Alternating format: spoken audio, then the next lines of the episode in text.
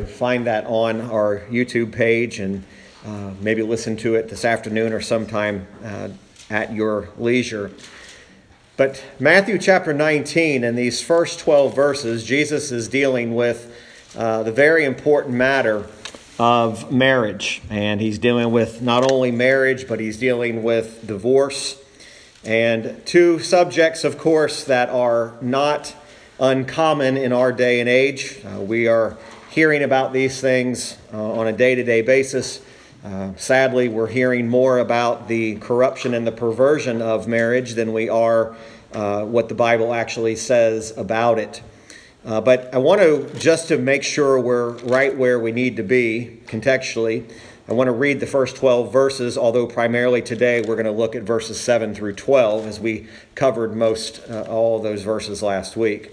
Matthew 19, verse 1, it says that it came to pass that when Jesus had finished these sayings, he departed from Galilee and came into the coast of Judea beyond Jordan. And great multitudes followed him, and he healed them there.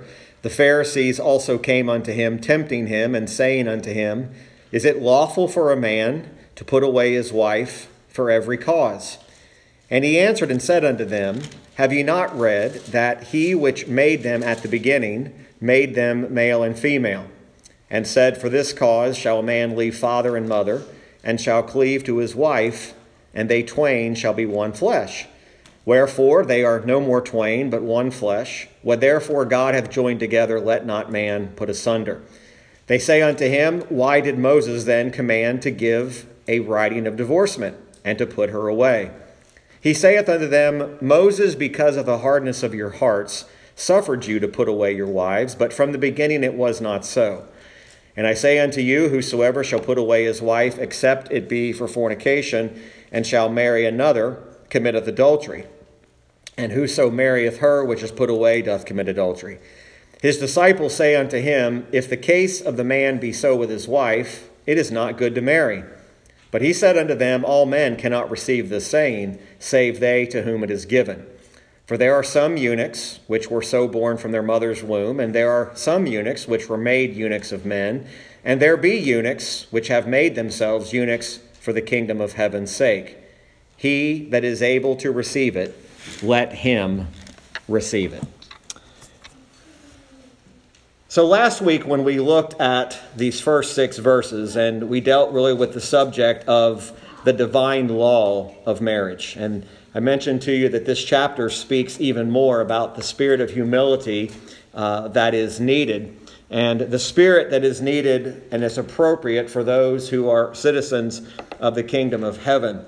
I mentioned to you that in chapter 19, there are really three meetings that Jesus has with individuals and it deals with the nature of man, uh, how man views marriage, how man views children, and specifically uh, how Jesus dealt with the character of a young man who uh, obviously did not understand what it was that he was standing before Jesus himself.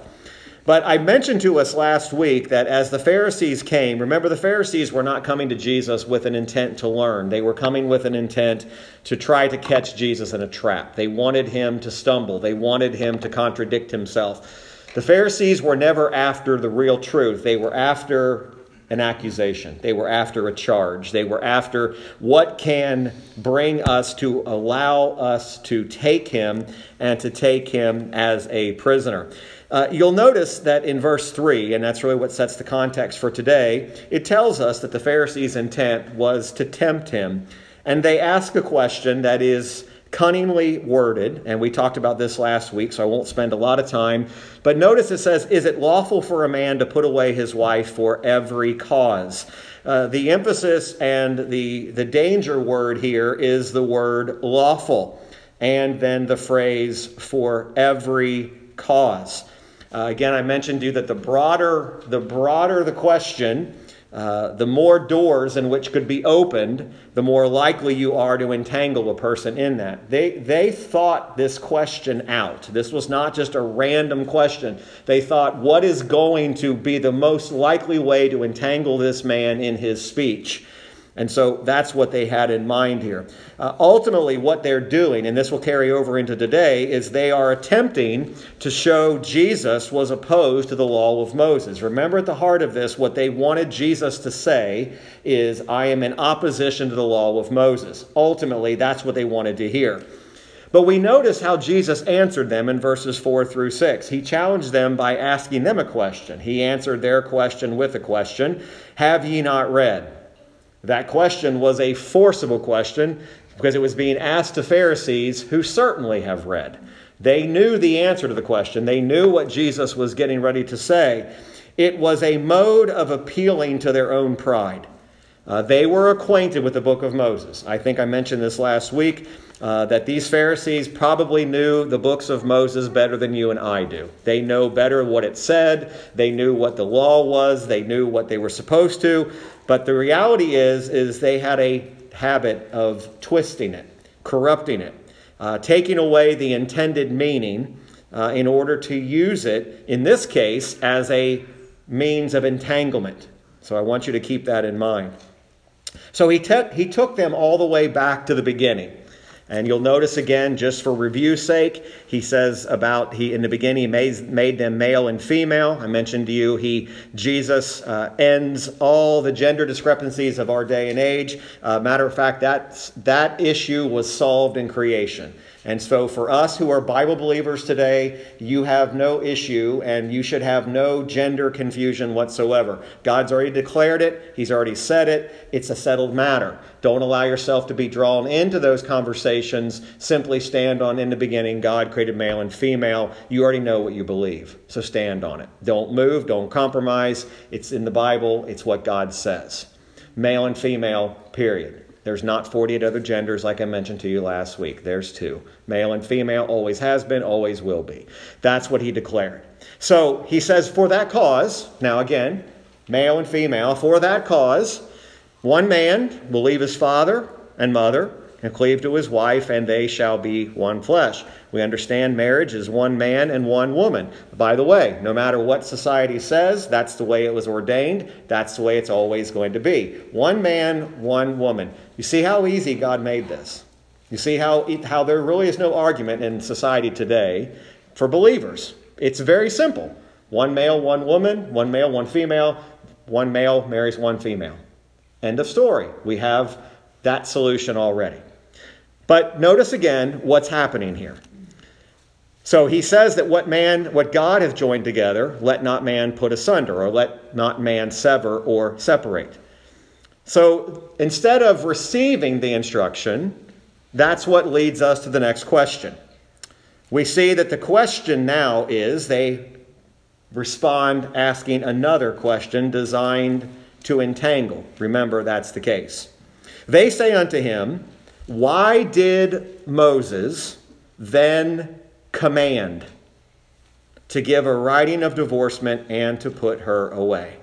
Now, before we deal with this question, let's deal with the questions that we find in our day and age. Again, the intent today is not to make us uncomfortable or to make us in a sense of uh, agitation, but this passage deals not only with God's divine law of marriage, but also deals with God's law and divine law of divorce. So we have marriage and we have divorce. The question that's often asked, most often asked to me as a pastor, is one of these three questions when it comes to divorce. First question is always the most broad, and it's this Is God okay with divorce? That's the most often question I've been asked as a pastor, phrased that way. Is God okay with divorce? I'm emphasizing okay with divorce intentionally. That's the number one question I receive. Or, does God approve of divorce? The third question is Am I allowed to get divorced?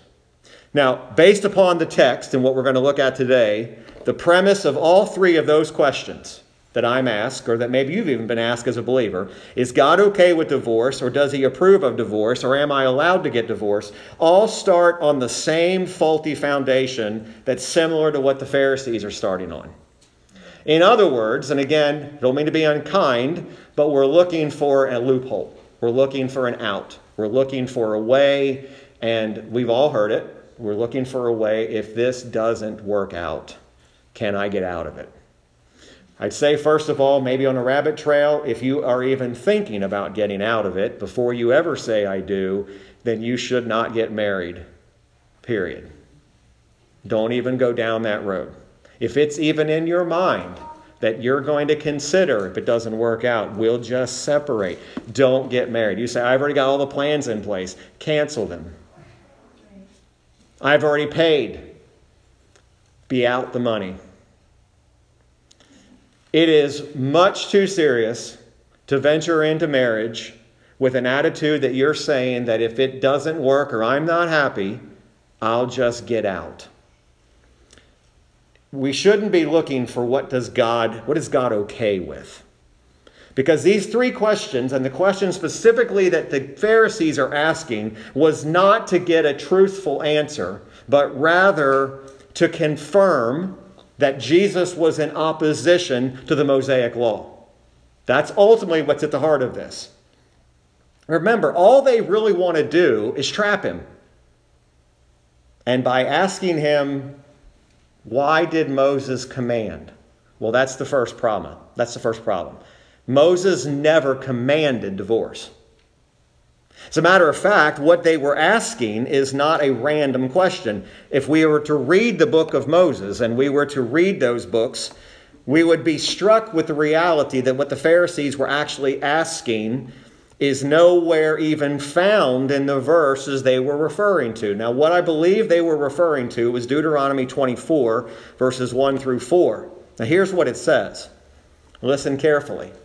When a man hath taken a wife, and married her, and it come to pass that she find no favor in his eyes, because he hath found some uncleanness in her, then let him write for her a bill of divorcement and give it in her hand and send her out of his house. And when she is departed out of his house, she may go and be another man's wife.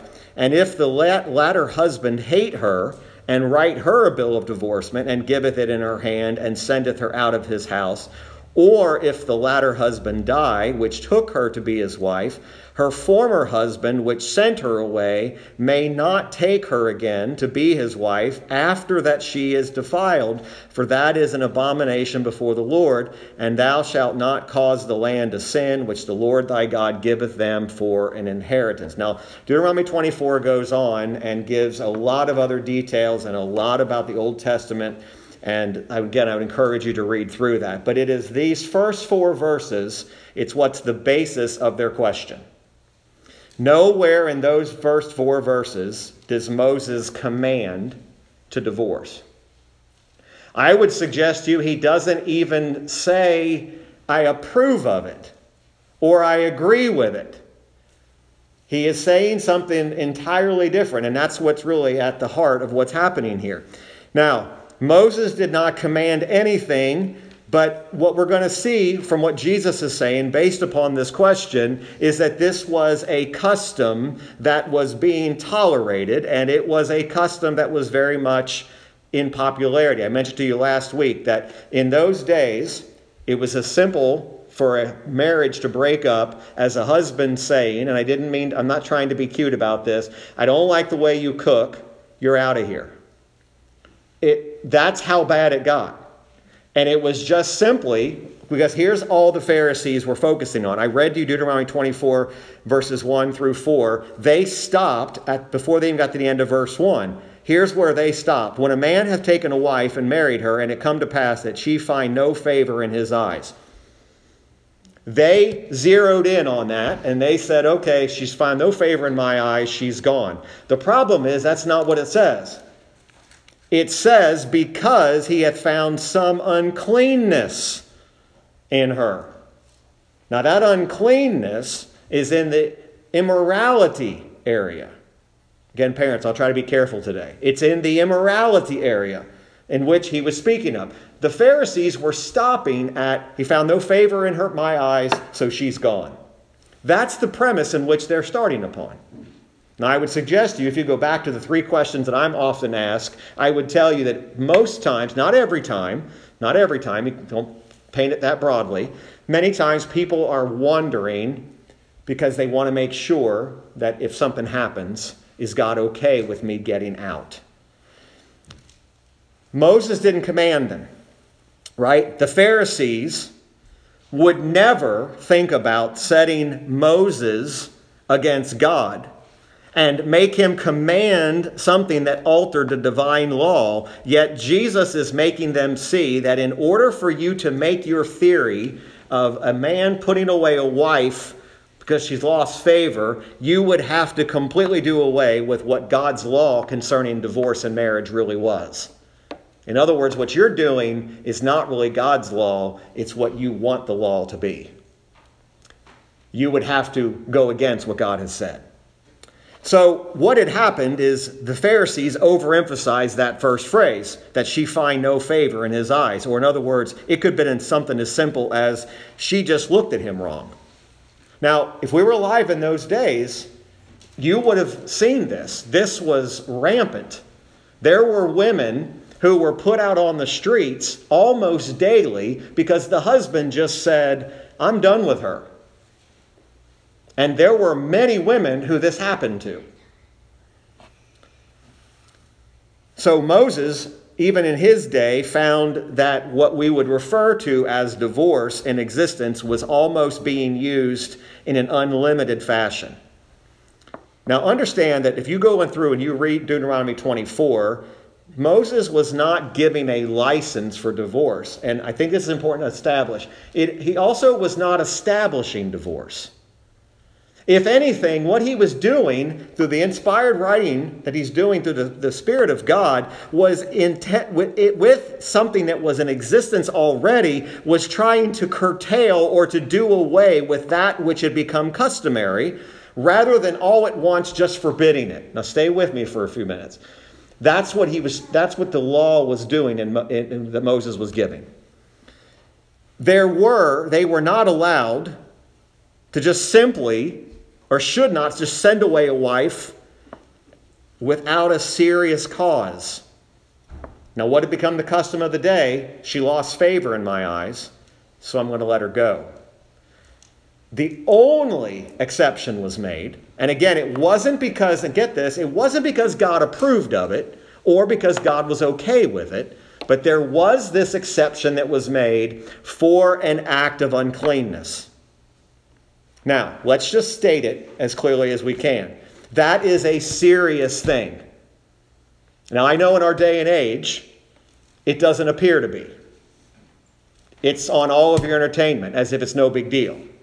But you do understand that infidelity to a spouse is a serious sin that's an abomination to God. Every time. Even if you say, the person I'm going to, I love them.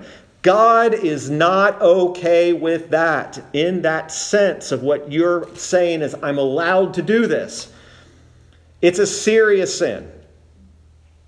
Okay, the Pharisees had dropped that off. Now, again, remember the heart of their conversation is not really do we agree with divorce or not. Their argument is we just want Jesus to act in opposition to the law. So, how are we going to do that? We'll give him the law in its incomplete state. See, sadly, what a lot of times we as Christians do is we're taking God's word and we're not taking it in its entirety. We're kind of picking and choosing and we're not looking at the whole picture. Again, I don't mean to offend, but it might. But the, the Christian that says, you know what, you should, we can drink wine because Jesus drank wine, that's their only argument.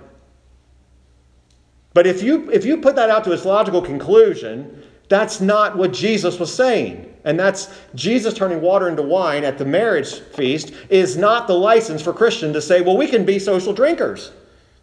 You're taking one conclusion and you're twisting the law. Now, again, there's a lot of Christians won't like me this morning for saying that. Because the most rising thing in Christian circles today is this whole idea of Bible study and wine. And social drinking and say, well, Jesus drank wine. That's their, that's their whole argument. Yet you follow the scriptures through and you do some study about wine and strong drink, and you start finding out, well, maybe what Jesus, maybe he wasn't giving authority and allowing something as we think he was. It's the same way with divorce. this was not an establishment to say God's okay with it or that God allows it. There's something much deeper that's going on here, and that's what we really need to see. This uncleanness that's found in her adultery, immorality. Now, that's where the Pharisees drew the line. They pushed away that last limitation and they considered, and they had put it into custom, that divorce was allowed on an unlimited basis as long as she displeased me. Now, there wasn't uniform agreement to that. Pharisees argued over this.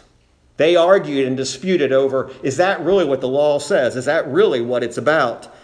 There were many ways in which our Lord's what he said could be turned against him, however he responded. So we understand that in Deuteronomy 24, as we looked at, this was not a matter of, okay, they established divorce. So when we start talking to other Christians and we talk to other believers and we say, okay, where in the Bible does God say divorce is allowed and okay? Again, I believe we're often looking for a loophole. We're looking for something to make us feel better about our decision. He's not establishing divorce, but he's attempting in those days to limit a custom that was already known. What the goal of this limitation in, Deuteronomy 24 through 1 through 4 was, was to prohibit additional acts of immorality. It was to prevent more from happening. And again, that's why I encourage you read all through Deuteronomy 24 because we're not I'm not touching on all of this today. This was not a legislation or a law to sanction divorce. Now, hear me carefully, but to protect the one who had been betrayed. Now that's why Jesus talks about the exception, except fornication. That's betrayal. Okay? Infidelity to your spouse is betrayal. Betrayal is what it is. It was an attempt to prevent that, not to establish a bill or a legislation to establish divorce. That's not what Deuteronomy 24 is doing, nor is that what Jesus is saying when he gives that. He's not trying to find and give you a reason or an okay or an allowance, but he is saying there is a serious matter that was with the intent of protecting the one who was betrayed against. Not the one, especially not the one who committed the act of betrayal. See, our country and our Christianity has decided that both parties in a situation like that should equally have the same, it should view it the same way. The person who was betrayed against and the person who did the betraying. The word's very clearly saying the only person who was protected or had the exception was the one who was betrayed against. The whole goal was the protection of the offended one. Not so that people could say, well, you know, here's this act of infidelity. Divorce is okay now. That's not, you're missing the point. Because Jesus goes on, and again, if we stop there, we might say, well, what did Jesus say? Well, look at verse 8, very telling. So their question is, did he command? He didn't. Verse 8, he saith unto them, Moses, because of the hardness of your heart, suffered you to put away your wives. There's a big difference between commanding you and suffering you to. Suffering is really the idea here of it's not commanded. He is allowing an exception there. Again, if we stop there, oh, there's the exception. But notice the rest of the verse. But from the beginning, it was not so. Hardness of heart is now at the center stage. This is not just finding a, a, loophole or a bill of how do I get out of my marriage. No, he is very clearly saying that this is because of the hardness of their hearts that that was given. Again, it was a custom that was already there. It's not the basis for our current divorce laws in the sense of what he's saying. Because if you've looked into this, it's it's as simple it's actually simpler now to get a divorce than it is to get married. When you think about it, it really is. And I mentioned to you last week the, the divorce rate amongst Christians is outrunning the divorce rate between over non believers. So, what Jesus is saying is that Moses was tolerating, of course, an evil custom with restrictions, knowing that people were not going to give up something that had been established for such a long time. They were not able to bear a higher law. And he's treating them, and he treated them as people that were diseased with hardness of heart, not with a desire to give a bill of divorcement, but with the hopes that they would be brought back to a better thing, a better state. When he makes when Jesus makes mention here from the beginning it was not so, here's what that means. God from the beginning had no intention that divorce was ever going to be allowed. So Jesus and God did not say from the beginning, look, let man and woman be joined, let no man put them asunder, but we're going to give them an exception. That's not what his intent was. His intent was that that would be a lifelong covenant and a lifelong marriage. So again, we're asking the question is it allowed? I, is God approve of it? Is it okay? Jesus is going much deeper than that. And we should go much deeper than that. When we're considering these truths, we need to think more biblically than is God okay with something? I mean, Christians are looking for licenses to do all sorts of things. Is God okay with this? Is that really what the goal is? If God's okay with it, then I have approval of it, or do I really want what God's intention was? We should want what God's intention was. I'll say this, and I'll say it very clearly. When I talk with couples who want to get married, I mentioned this to you a few weeks ago, I try to scare them out of it. And you think that's cruel. It's not cruel. Because what you are coveting to, you don't realize it when you're sitting there because you think this is a piece of cake and it's going to be easy. And you think, I'm not going to have to work at this. And I love this person so much. I'm telling you, when you understand what you're actually committing to and you're covenanting to, nobody enters into this lightly. But if you enter into it thinking, okay, here's the deal I know what God said. God said, if my wife or my husband cheats on me, I can get out. Everything else I can deal with. That's the wrong attitude. All you have to do is point husbands to Ephesians 5 and tell them that they're to love their bride and love, love them as Christ loved the church. Most husbands look at you, future husbands look at you like a deer in the headlight when they really start thinking about what that means. Jesus loves us even when we sin. Jesus loves us when we commit acts of treason against him. We are spiritual adulterers toward Jesus Christ every single day. Did he leave you? No. It's not about allowing something. It's about what was God's intent. You say, well, preacher, you're just you're painting this with too black and white. No, I'm just giving you, it was never the intent to give an exception. Although Jesus is speaking about the seriousness of this infidelity. So there was no provision for Adam putting away his wife. In the beginning, there was no provision that God gave Adam, God gave Eve to Adam and said, Now, Adam, she's going to be a handful.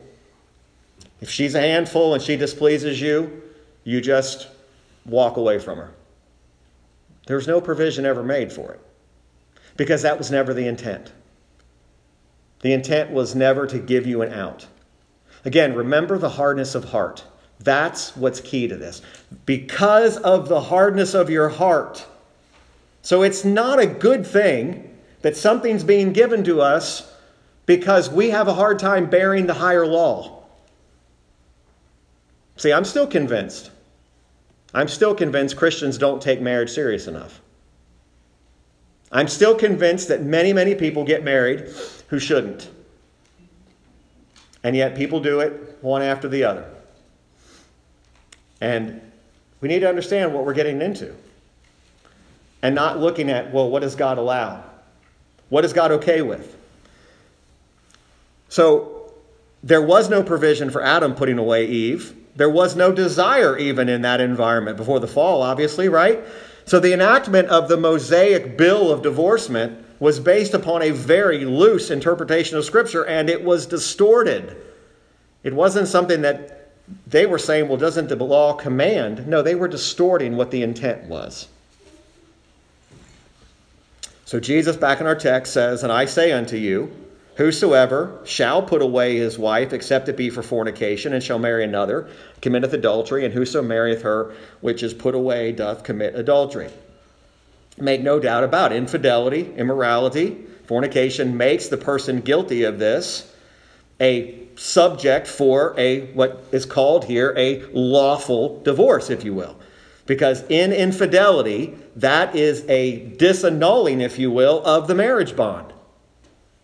I mean, it would think about it. It would be like it, when we're unfaithful to Christ, Him separating the covenant He made with us. Well, how many times since you've been saved is he, should He have broken that? Daily. How many times have you been unfaithful to Him? How many times have I been unfaithful to Him? How many times, if He was looking for a way out, should He have just left us? I would submit to you, He should have left you this morning. He should have left you in the conversation that you had with your own wife or husband yesterday.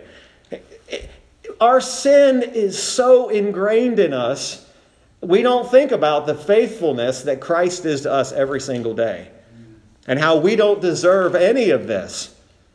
But yet we're looking for how can we undo our covenant and our relationship. You say, well, Pastor, you're not, you're not giving anything, you're not giving any leeway for circumstances. Oh, I'm going to get there. But we can't get there by simply saying that there's all these things God is okay with. Look, there are some really, really bad things that happen in Christian marriages. There are some really bad things that happen.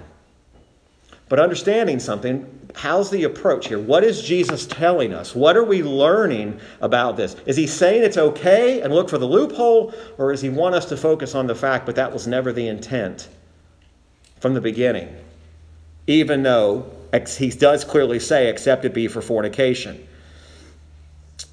Now, there's also this, this discussion and this argument we need to think about that when we take things out of their context, we think that's all that's ever said on a matter. Understand that Jesus, up to this point in his discipling the, the disciples, if you will, had not told them everything because there were things they were not able to bear with. You know, we act like Jesus unloaded the whole doctrinal wagon on them. No, there were things he couldn't tell them, and he clearly says, because you can't bear this. He says something similar in John 16, uh, John chapter 16, verse number 12. He says, I have yet many things to say unto you, but you cannot bear them now. Howbeit, when he, the Spirit of truth, is come, he will guide you into all truth, for he shall not speak of himself, but whatsoever he shall hear, that shall he speak, and he shall show you things to come. There were things that Jesus did not tell his disciples about.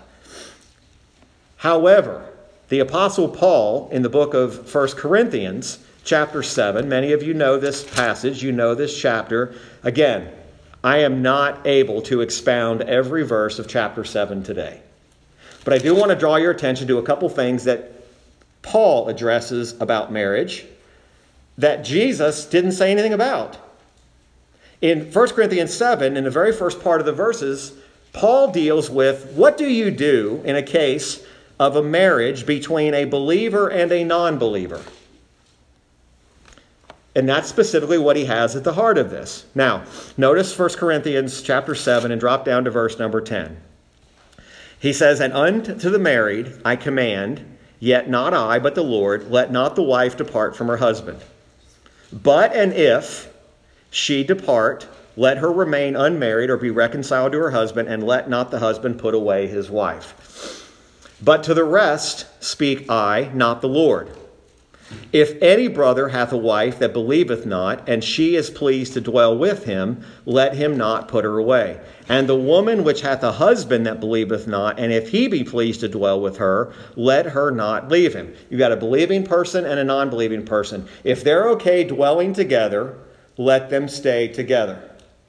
Right? So if, if you got married and you married an unbeliever, that's not a reason to leave them. Say they're an unbeliever. No, if they're pleased to dwell, then dwell. Stay. However, notice, for the unbelieving husband is sanctified by the wife, verse 14, and the unbelieving wife is sanctified by the husband. Else were your children unclean, but now they are holy. But if the unbelieving depart, let him depart. A brother or a sister is not under bondage in such cases, but God hath called us to peace. Now drop down to verse. Um, let's let's stop there. Let me let me deal with this first. All right. So Paul's dealing with the marriage between a believer and an unbeliever, and he makes mention of the reality of this. What happens in a state the married. Well, verse, the first part of the verses tell us that if you are in a married state, you should remain in that state. It's permanent. Okay, so you saw that in verses 10 and 11. The married I command, yet not I. Let not the wife depart from her husband, and if she depart, let her remain. God had rules for this. Clearly says, don't depart. That establishes that. But then he, he speaks to these unbelievers, the one believer and an unbeliever.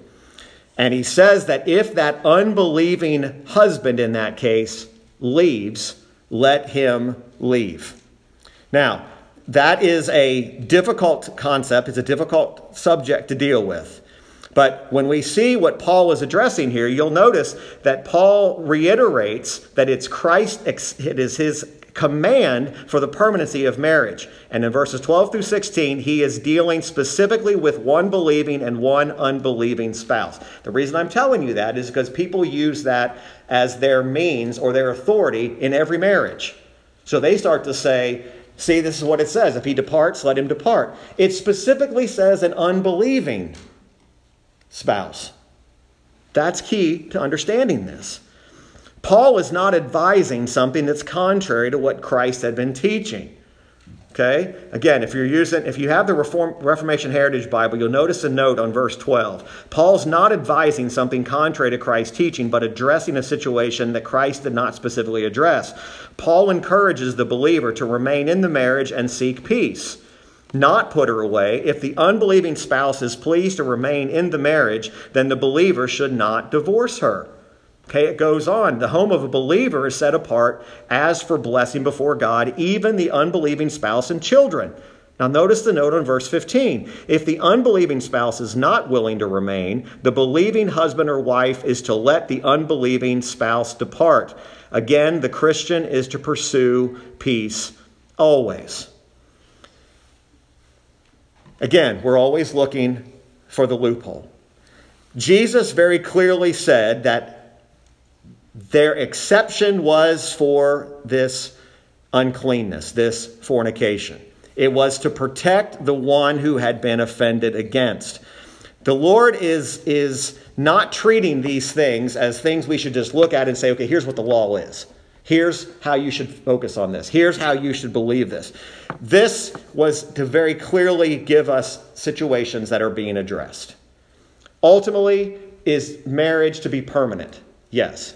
Is the intention that the person you marry is the person that you are going to be married to your whole life, and the only real true exception should be death? Even in, an, in a case, again, I'm going to say this carefully because I, I, I know how sensitive this is. Even in a case of infidelity, that doesn't mean that you just simply, that's what has to be the end result. Okay, they did this. So it's over. Again, I'm being I'm trying to be sensitive about this because I know it's a sensitive issue. There's a big difference in exceptions and being allowed and being okay with. There still is the reality that Jesus is not saying or granting a bill of divorcement and giving us authorization to. However, that, that offense of infidelity is the exception that Jesus does talk about. So if I have counseled people, and again, if, if, you ever want some of the, and again, I don't, I don't, I'm not looking for pity, but if you ever want to understand, one of the toughest conversations I ever have is when I have to counsel couples in this very area, and they want to know what can and can I not do. Sometimes they just want me to say, "You're free," you're loose because Jesus said, except for the fornication, that's your exception. You have every right to go. Is there an exception? Yes. Is that what the intent was? No. Is the intent for you to stay together until you until death do you part? Yes, that's why you take that in the traditional marriage vows. That's why you used to say it. It's going away. But that's why we do it. It's because that's what God intended for it to be, was permanent.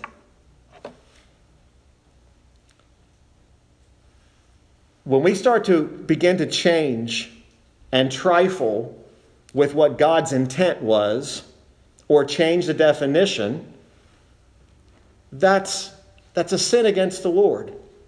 Now, any nation can make whatever law they want, right? Our nation can make a law and they can say, all right, we've decided that here's, here's the reasons you can get a divorce. Every state is different.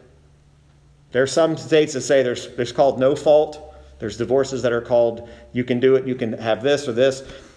And even if a state or a country tries to redefine it, if they try to redefine marriage, which you live in a country that's doing that, they've already done it. They've already redefined what marriage is. They can do whatever they want to do, but that doesn't change what God's intent was, and it doesn't change what the law of God is. Once you're married, you're married in the sight of God, and you are to be married for life. And now is there is this exception, going all the way back through to Deuteronomy 24, that Jesus is talking about, of a proven, serious adultery or fornication. There is an exception that's being made there. But let me say this no matter what a nation tries to do, no matter what the nation tries to say about male and female, God does not recognize a single same sex marriage, whether they call themselves Christians or not. It is not acknowledged in the sight of God. I don't care what the state of Ohio tells them, they are not legally married in the eyes of God. Period. When a male and a female do it God's way, in the eyes of God, you are married, and you are married for life. That's what the intent was. I, I try to tell young people when I talk to them, I say, I want you to understand. It is not, this, what you feel this day is not going to be enough for you to stay together. And you're going to find that out less than a year into a marriage that even what you had on your wedding day is not enough to sustain you. It's got to move much further than that. Because the seriousness of it, when you look at it, you look across some, they're so star-crossed with each other. They can't see two feet in front of them. And you say, Do you realize what death till death do you part means? Oh, yeah, yeah, yeah, we got it. No, you don't got it. Terrible, you don't got it. because we don't live in the moments of thinking about what does this mean? I, am not approaching this with well, if it doesn't work, I'll just, I'll just find another one. No, it was the intent that you stay together. And I would tell you it's even the intent of God to stay together even in an act of infidelity. You say, Preacher, people can't do that. Look, I'm trying to be sensitive about that. I'm just telling you there's a big difference in what God's okay with. It was never intentioned that there would even be bills of divorcement especially among God's people. Now, again, this brings up a whole lot of other things. Divorce was never commanded. There is a provision made in the cases of this infidelity. God made a provision for betrayal for the one who was sinned against. Death was the intended single purpose to be released from the bond of marriage. I will tell you this, and again, I'm going to try to be very sensitive about this. There are situations of abuse, there are situations of violence, there are situations of desertion. I have heard of them personally. I have had other people ask me, counsel, what does the Bible say about these things? And I'm going to say this, and I may not, it may not be popular today, but I'm going to say it. In the acts of violence and the acts of abuse and the acts of diversion of a desertion, a believing husband doesn't do that to his wife. You can frame this any way you want, but if you are in Christ Jesus, you do not ever abuse your wife. Mentally, physically, emotionally, and spiritually. And I'm telling you, in this country, we are, we are giving our Christian men all sorts of passes. Well, he just had a bad day.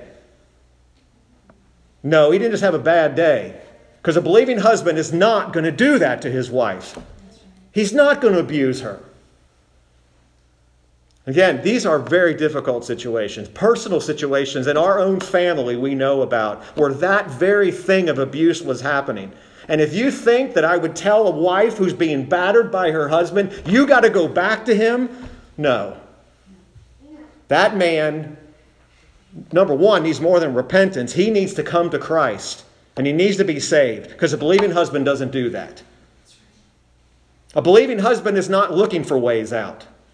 And if that husband understands, love your wives as Christ loved the church, he understands he has to love his wife even in her moments of unfaithfulness and infidelity. And I'm telling you, that's what God intended, and that's why he deals with this. Not all people can receive this. Believe it or not, and I know we have this whole movement going on in our nation who thinks that it's the goal, it is God's plan for all of their lives to be married and have families. That is not biblical at all. There are single there are people who God has intended for you to be single. And there are people that will be single all their life because they do not even have the desire. And that's what Paul that's what Jesus is dealing with in the remainder here. Because the disciples actually ask him the question. His disciples say unto him in verse 10, If the case of the man be so with his wife, it's not good to marry. He said, Listen, if this is, if this is the level of commitment, if this is what this is, then he's better off if he doesn't marry. They had come to look at the ease of this bill of divorcement. They had even started to believe that this was a way of escaping it. I don't think we understand how much this had infiltrated their society. So when we talk like this today and we say divorce is so easy in our country, it was that easy to them. It was probably even easier. So, what does Jesus, as the master teacher, tell them? Well, Jesus is very carefully, he says in verse 11, but unto, he said unto them, All men cannot receive this saying, save they to whom it is given. Their disciples thought it's better not to marry if you marry for life. That seemed to be what their, their meaning or their thoughts on the matter was. Even his disciples, as they looked at the risk of being in an unhappy married life, concluded, man, it's better just to stay single. It's good not to marry, they said. By the way, there is some truth in that. There are people who shouldn't be married.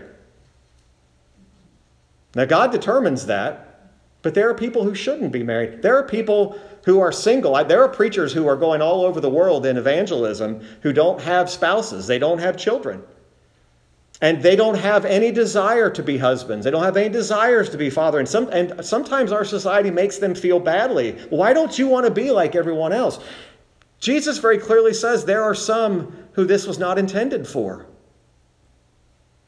You know, I, that's why, again, I'm not going to make it mention any names, but that's why be very careful about always talking about when is your child going to get married and always hearing about when you're going to find a spouse, when you're going to find a husband, when you're going to find a wife. Look, don't rush that. Why do we do that? Why do they get to college and the colleges decide it's their job to say, find a spouse? No. You're not finding a spouse, it's God who's going to put you together. I'm convinced more people marry people they shouldn't have married because they're just rushing. They're looking for the first person who seems to line up with them. It's not the way it was supposed to be. And he clearly says that it may be better. In verse 11, he says, All men can't receive this saying. It may be better in some respects not to marry, but all men can't receive and accept this saying and to put it into practice. It is true, uh, people being single, it's not for everybody. There are situations where people are, that is the way that God has created them to not be married. Verse 12, he gives, and we won't go into a lot of depth in this, but he's talking about eunuchs. And eunuchs, if you understand, there was an element of celibacy to them. And he makes mention there are some eunuch celibacy which were born from their mother's womb. There are eunuchs which were made eunuchs of men, and there were be eunuchs which have made themselves eunuchs for the kingdom of heaven's sake. He that's able to receive it, let him receive it. Others will find it is better that I don't marry. Others, it says, will subdue the desires of nature for holy reasons, for the kingdom of heaven's sake. But that's not for all. Now, you shouldn't be compelled one way or the other. In other words, forced celibacy should not be forced upon you, i.e., the Roman Catholic Church that says you are forced to be celibate. That's, that's, that is the seedbed of sin, and that's why you see the problems that you see. That's forced. If you're going to be a priest, you cannot. Well, there are people that are priests that shouldn't be. Right? Shouldn't be priests, number one.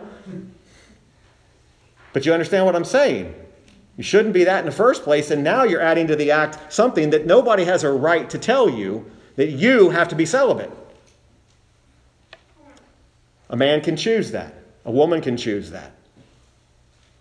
I've heard way too many things about single women and single men being felt, made to feel like they were something less because they didn't have the same desire to get married. It's not scriptural. I don't know who, I don't know when that happened. Look, you, this is just what you do.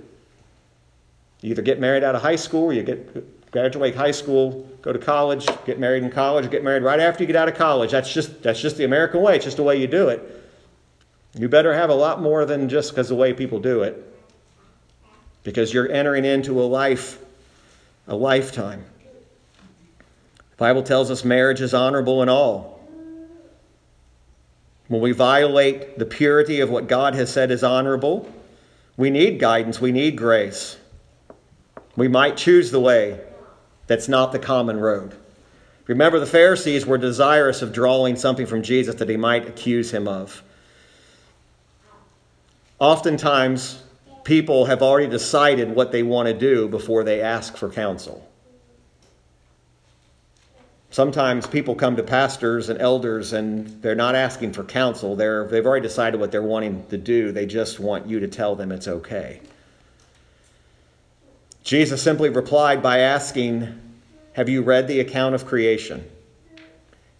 Do you remember the first example of marriage? At the very least, all we could say is that Jesus is saying that the departure from marriage, except for fornication, should be the case. He sets conditions, he sets what is to be kept. But along the lines what we said before, that when the gospel is truly believed and embraced, it does men, it does make men kind and loving spouses. It makes us kind relatives. It makes us kind and faithful friends. It reaches to areas to where we do bear the burdens and we bear the infirmities of those. If I could tell people that are going to get married, one thing, first of all, is that part of that marriage is you've got to consider the peace and happiness of the other person more than your more than yourself. Most marriages are all about what is me, what's best for me, what I need, what I want, how you're failing me, how you're not being what I thought you'd be. Don't even think about getting married if you don't intend on living forever that way.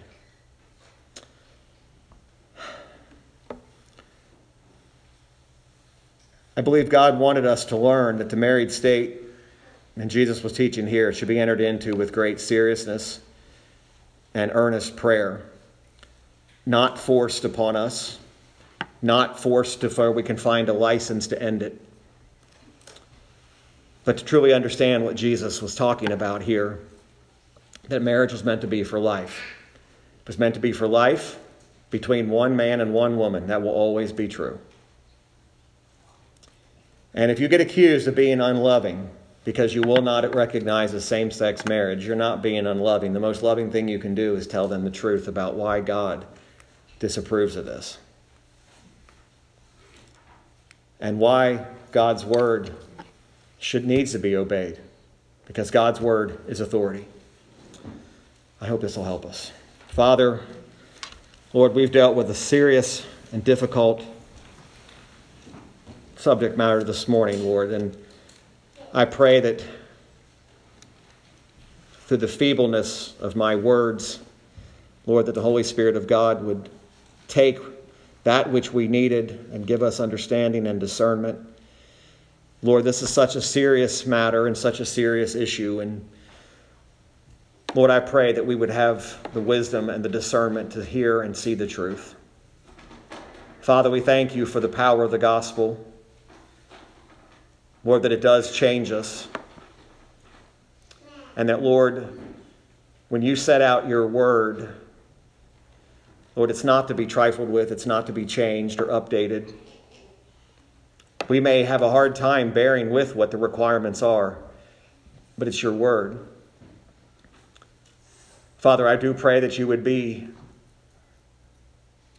be putting us in mind and reminding us through the Spirit, even to those that are in marriages now, the seriousness of staying together till death do them part.